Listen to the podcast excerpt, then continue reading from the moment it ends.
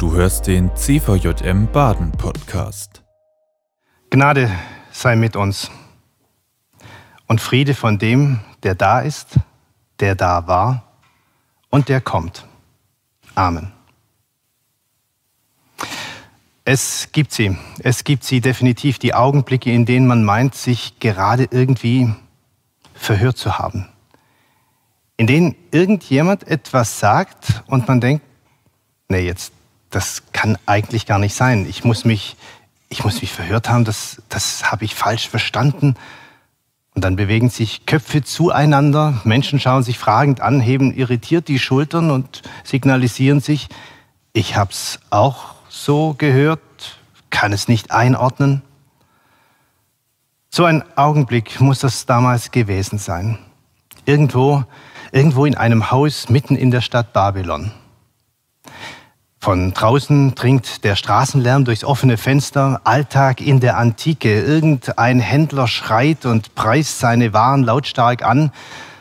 Das Gemurmel der Menschen, die sich jetzt schon früh am Morgen durch die Straßen, durch die engen Gassen drängen, dringt durch das Fenster herein. Das helle Lachen eines Kindes ist zu hören und wirkt fast unwirklich, denn, denn denen, die da im Haus versammelt sind, ist das Lachen gerade vergangen. Während draußen die Welt einfach weiterläuft, scheint für die Menschen im Haus gerade alles stehen zu bleiben. So unfassbar erscheint denen, die dicht gedrängt versammelt sind, das, was ihnen der Bote aus Jerusalem da gerade vorgelesen hat. Ich lese aus Jeremia 29. So spricht der Herr Zebaoth, der Gott Israels, zu allen Weggeführten, die ich von Jerusalem nach Babel habe wegführen lassen. Baut Häuser und wohnt darin. Pflanzt Gärten und esst ihre Früchte. Nehmt euch Frauen und zeugt Söhne und Töchter. Mehrt euch dort, dass ihr nicht weniger werdet. Und suche der Stadt Bestes dahin ich euch habe wegführen lassen. Und betet für sie zum Herrn, denn wenn's ihr wohl geht, so geht's euch auch wohl. Und so spricht der Herr, wenn für Babel 70 Jahre voll sind, dann will ich euch heimsuchen und will mein gnädiges Wort an euch erfüllen, dass ich euch wieder an diesen Ort heimbringe. Denn ich weiß wohl, was ich für Gedanken über euch habe, spricht der Herr, Gedanken des Friedens und nicht des Leides, dass ich euch gebe Zukunft und Hoffnung.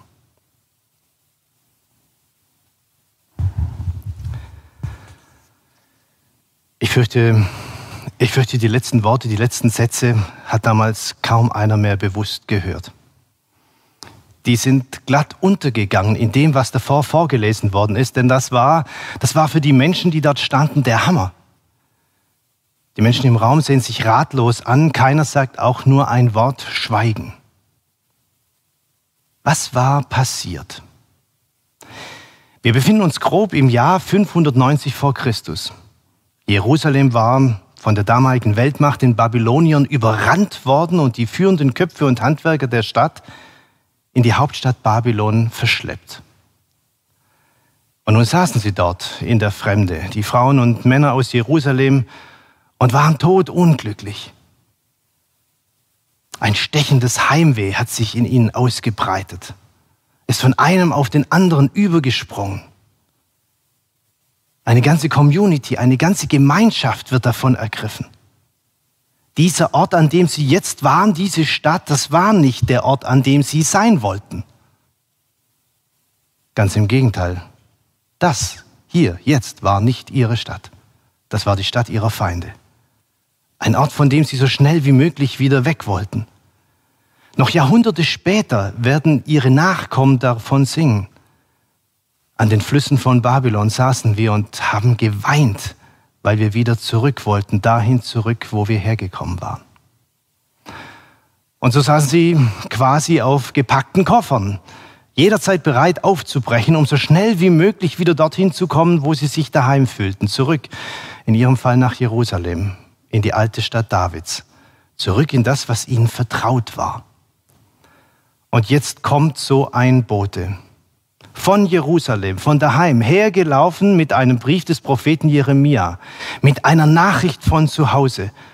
Und alle dachten, jetzt kommt sowas wie, ich bin heute Abend zu Ihnen gekommen, um Ihnen mitzuteilen, dass Ihre Ausreise, erinnert ihr euch? Hans-Dietrich Genscher, 89 in der Prager Botschaft. Und der Rest des Satzes geht im Jubel der Menschen unter, weil sie jetzt wissen, ihre Sehnsucht wird erfüllt. Aber so ein Satz, genau so ein Satz, kam damals nicht in Babylon. Dafür schrieb der Prophet, der in Jerusalem saß, so spricht der Herr, ihr da in Babylon, packt eure Koffer aus und räumt die Sachen in den Schrank ein, weil das mit eurer Rückkehr, das wird länger dauern, als ihr gedacht habt. 70 Jahre, erst in 70 Jahren. Den Frauen und Männern entgleisen die Gesichtszüge. 70 Jahre! Und jedem, der da steht, wird schlagartig klar, wenn das stimmt, werde ich nicht dabei sein. Darum schreibt Jeremia, packt aus, richtet euch ein, legt Felder an, freut euch an den Früchten, die ihr erntet, überseht das Gute nicht, verheiratet eure Söhne und Töchter, zeugt Kinder, ihr sollt nicht weniger werden und sucht für die Stadt, die ihr nicht liebt, die nicht eurer Wohlfühlzone entspricht. Sucht für diese Stadt das Beste. Es gibt, es gibt viele Orte, die wir nicht kuschelig finden, die wir nie zu unseren Wohlfühlzonen zählen werden und die uns dennoch nicht erspart bleiben in unserem Leben. Situationen, aus denen wir am liebsten sofort wieder aufbrechen wollten, um zurückzugehen dorthin, woher wir gekommen sind. Und ja, eine solche Situation erleben wir vermutlich gerade. Diese Corona-Zeit ist wie eine Stadt, die sich um uns herumlegt, eine Stadt, die wir nie wollten. Corona City sozusagen. Und jetzt sitzen wir auf gepackten Koffern und erleben, was die Israeliten damals in Babylon erlebt haben. Das geht länger, als wir dachten. Keine 70 Jahre, hoffe ich. Aber uns reichen ja schon weitere Monate. In jedem Fall ist das länger, als wir wollten. Wie damit umgehen? Auf diesem Hintergrund, mit unseren eigenen Fragen im Kopf, hört sich das, was Jeremia da vor tausenden von Jahren im Namen Gottes schreibt, mit ganz anderen Ohren an, bekommt plötzlich einen ganz, einen ganz anderen Klang, viel dichter an uns dran. So spricht der Herr. Packt die Koffer aus, sortiert eure Klamotten in die Schränke, richtet euch ein. Es wird nicht so schnell vorbei sein. Also, fangt an, euch mit dem Neuen zu arrangieren, das Neue zu gestalten. Bloom where you are planted, sagen die Amerikaner in einem Sprichwort. Beginn dort zu blühen, wohin du gepflanzt worden bist. Aber hey, wie soll das gehen? Was heißt das jetzt, heute für uns? Antwort, wir können unglaublich viel Kraft aufwenden und uns an der Corona-Situation reiben. Aber hilft das weiter? Es wird länger gehen, als wir gedacht haben. Corona-Beschränkungen. Manche fangen an darüber zu meckern, sich zu ärgern, aufzureiben. Aber hilft das? In der Regel nicht.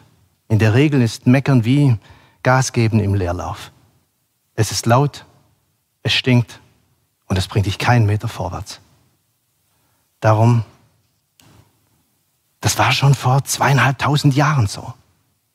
Darum rät Gott den Weggeführten durch Jeremia damals schon zu einer anderen Strategie. Sucht der Stadt Bestes. Werdet aktiv. Handelt. Gestaltet.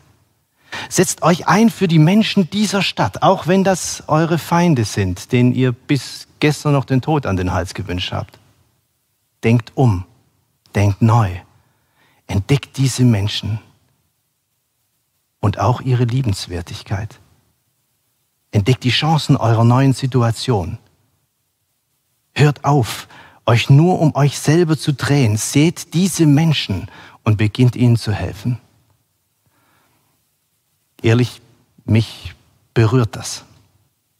Denn das bestimmt unsere Tage, meine Tage, meine Zeit im evangelischen Jugendwerk in Württemberg im Moment Und es bestimmt ja auch euch hier im CVM Baden. Mitten in einer ungeliebten Situation, mitten in Corona-Zeiten einen Blick zu entwickeln für das, was jetzt den Menschen in dieser Stadt, in dieser Situation, in unserem Land dient. Das ist unser Job im CVM. Nicht resignieren. Nicht resignieren. Nach hilfreichen Wegen suchen. Sucht der Stadt Bestes steht da. Das ist Arbeit. Das muss erst gefunden, manchmal erst entwickelt werden. Es ist nicht sofort sichtbar, offen, sichtlich, was jetzt hilft, wie CVM sich für die Zukunft aufzustellen hat, wie Jugendarbeit heute und morgen aussehen wird und wie sie funktioniert. Aber wer sich nicht in seinen Jammer zurückzieht, sondern sich so aufmacht, öffnet, sagt Gott durch Jeremia, der dient nicht nur den Menschen um sich herum und der Jugendarbeit und den Jugendlichen, der tut auch sich selbst einen Gefallen. Denn wenn es ihnen gut geht, wird es euch gut gehen, schreibt Jeremia. Ich weiß nicht, ob ihr das schon mal gehört habt, irgendwo, es gibt ja eine sogenannte Glücksforschung. Es gibt in der Glücksforschung Untersuchungen, die sich damit beschäftigen, was bitteschön macht Menschen eigentlich glücklich. Was? Und eines der verblüffendsten Ergebnisse ist, wer sich einsetzt für andere, ist definitiv glücklicher, lebt sogar statistisch länger als jemand, der das nicht tut. Sich für andere einzusetzen, macht was mit uns. Es macht uns offensichtlich zufriedener, glücklicher, ausgeglichener, sagt die Glücksforschung, die nur gar nicht fromm angehaucht ist und vermutlich auch nichts von dem Brief weiß, den Jeremia vor zweieinhalbtausend Jahren im Auftrag Gottes an die Verschleppten in Babylon geschrieben hat. Und in dem damals schon steht, sucht der Stadt Bestes, denn wenn es ihnen gut geht, geht es euch auch gut. Also lasst uns suchen heute, was wir tun können für die Menschen im Land. Lasst uns suchen, was den Kindern, Jugendlichen, jungen Erwachsenen und den Senioren in unseren CVM und darüber hinaus in unserem ganzen Umfeld, in unserer Stadt dient. Und am Schluss, am Schluss auch uns selbst. Lasst uns die Spielräume für die Jugendarbeit nutzen, die uns die neue Corona-Verordnung in unserem Land ermöglicht. Nicht in blindem Aktivismus, sondern verantwortungsbewusst und mit Augenmaß, aber, aber getragen von einer unzerbrüchlichen Hoffnung.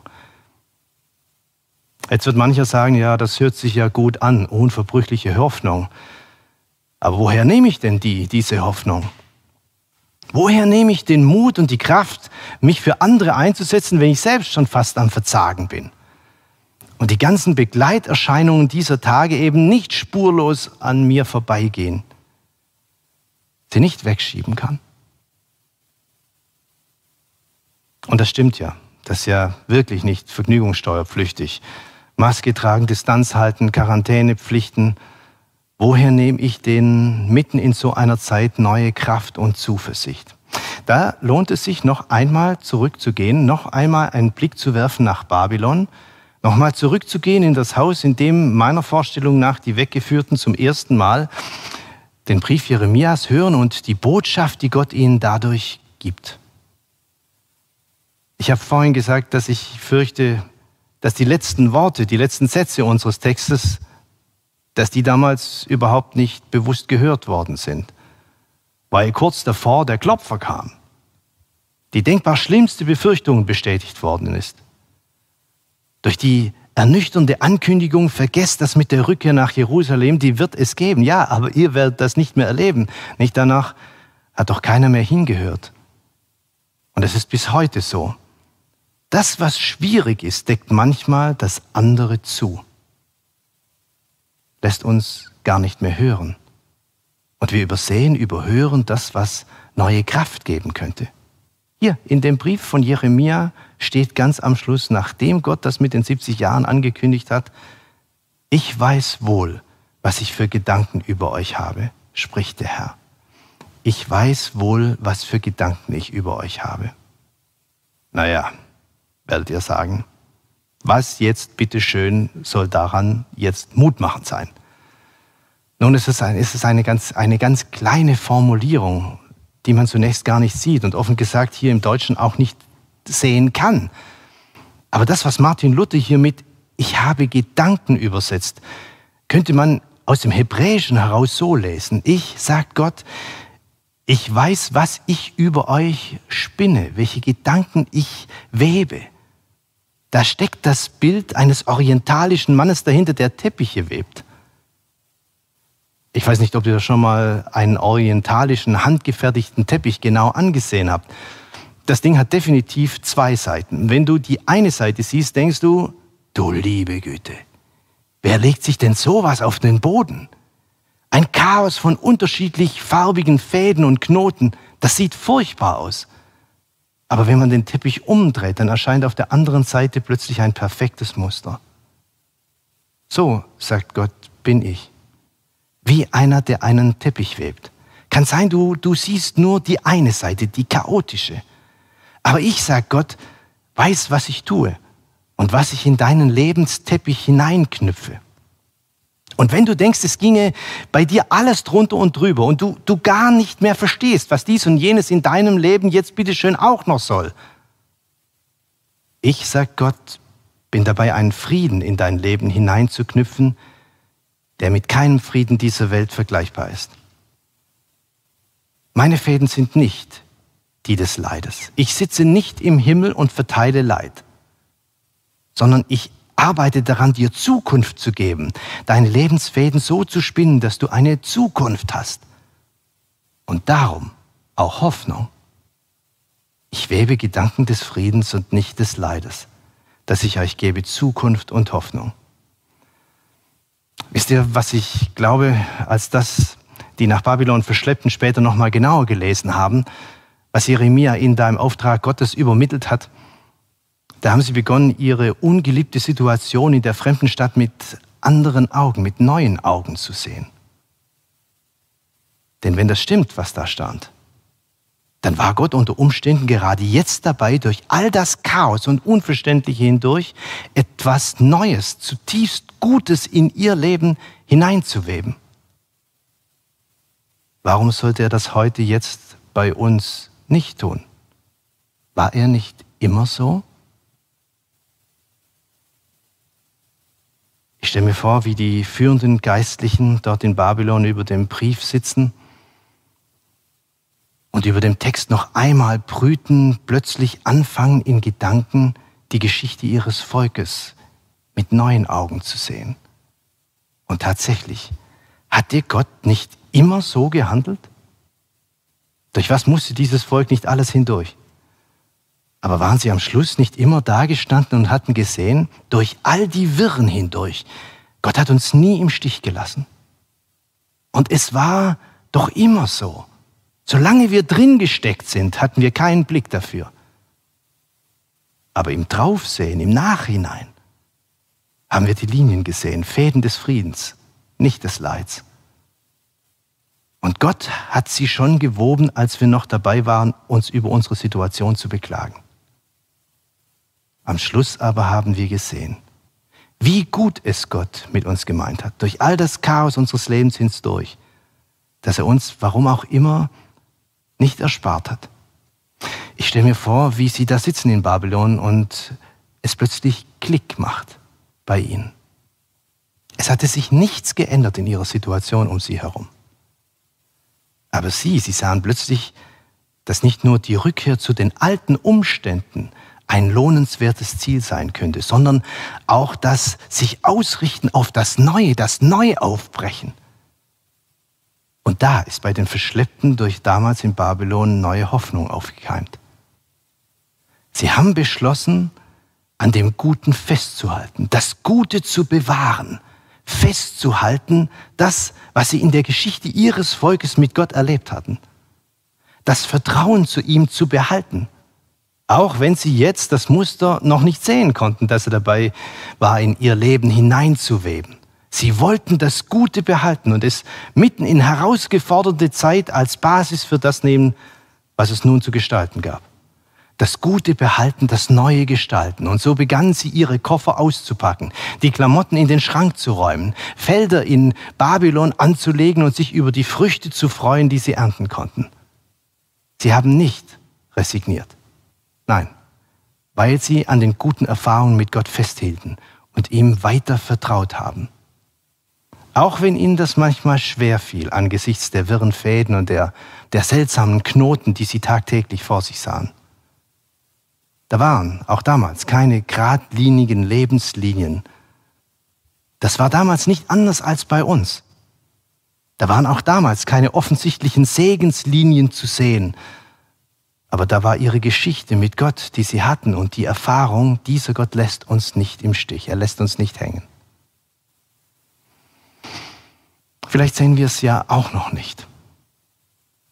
Aber hat auch die Fäden unseres Lebens in der Hand, mitten in einer Pandemie. Und er ist längst dabei, Segen in unser Leben hineinzuweben, seinen Shalom, einen Frieden, der sich, der sich mit nichts vergleichen lässt, was Menschen auf dieser Welt erleben. Und das mitten in die schwierigsten Lebenssituationen hinein. Damals, damals haben sie darüber Hoffnung gewonnen und begonnen, das Neue, die Zukunft zu gestalten und sind mitten in der Gefangenschaft in Babylon aufgeblüht. Bloom where you are planted. Blühe dort, wohin du gepflanzt worden bist. Gar nicht so schlecht, diese Amerikaner und ihre Sprüche. Auch wenn sie uns manchmal zuerst ein wenig seltsam erscheinen. So wie der Brief damals den Verschleppten in Babylon zuerst seltsam erschien. Unwirklich. Aber dann hat ihnen gerade der Teil des Briefes, den sie zunächst überhört hatten, einen unfassbaren Trost in ihr Leben hineingetragen. Und das lag im Alten begründet. In ihrer Geschichte mit dem alten Gott. Dem alten Gott, der jetzt in ihr und in unser Leben hineinspricht und sagt, ich habe nie aufgehört, Gedanken des Friedens und nicht des Leids in deinen Lebensteppich zu weben. Ich habe nie aufgehört damit. Und wenn du es sehen könntest, du würdest staunen. Denn so verworren es für dich jetzt wirkt, das ist nur die eine Seite des Teppichs. Die andere macht deutlich, selbst in Situationen, die du nicht liebst, gibt es für dich Zukunft und Hoffnung. Übrigens, damals in Babylon, sie mussten am Schluss keine 70 Jahre warten. Nach 50 Jahren kamen sie zurück. Ging nicht so schnell wie gedacht, aber auch nicht so lang wie zunächst angekündigt, weil, weil der alte Gott so ist, wie er ist bis heute. Er hat nie aufgehört, Gedanken des Friedens in deinen und meinen Lebensteppich zu weben. Gerade jetzt, heute, an diesem Tag, webt er wieder weiter. Ob wir zwei es sehen oder nicht, er ist schon am Werk. Mitten in einer Corona-Zeit. Damit wir Zukunft haben und, und eine begründete Hoffnung. Amen. Das war die aktuelle Folge des CVJM Baden Podcast.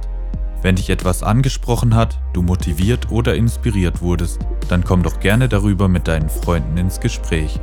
Falls du Fragen, Anregungen oder Themenwünsche hast, schreib uns eine Mail an info@cvjmbaden.de.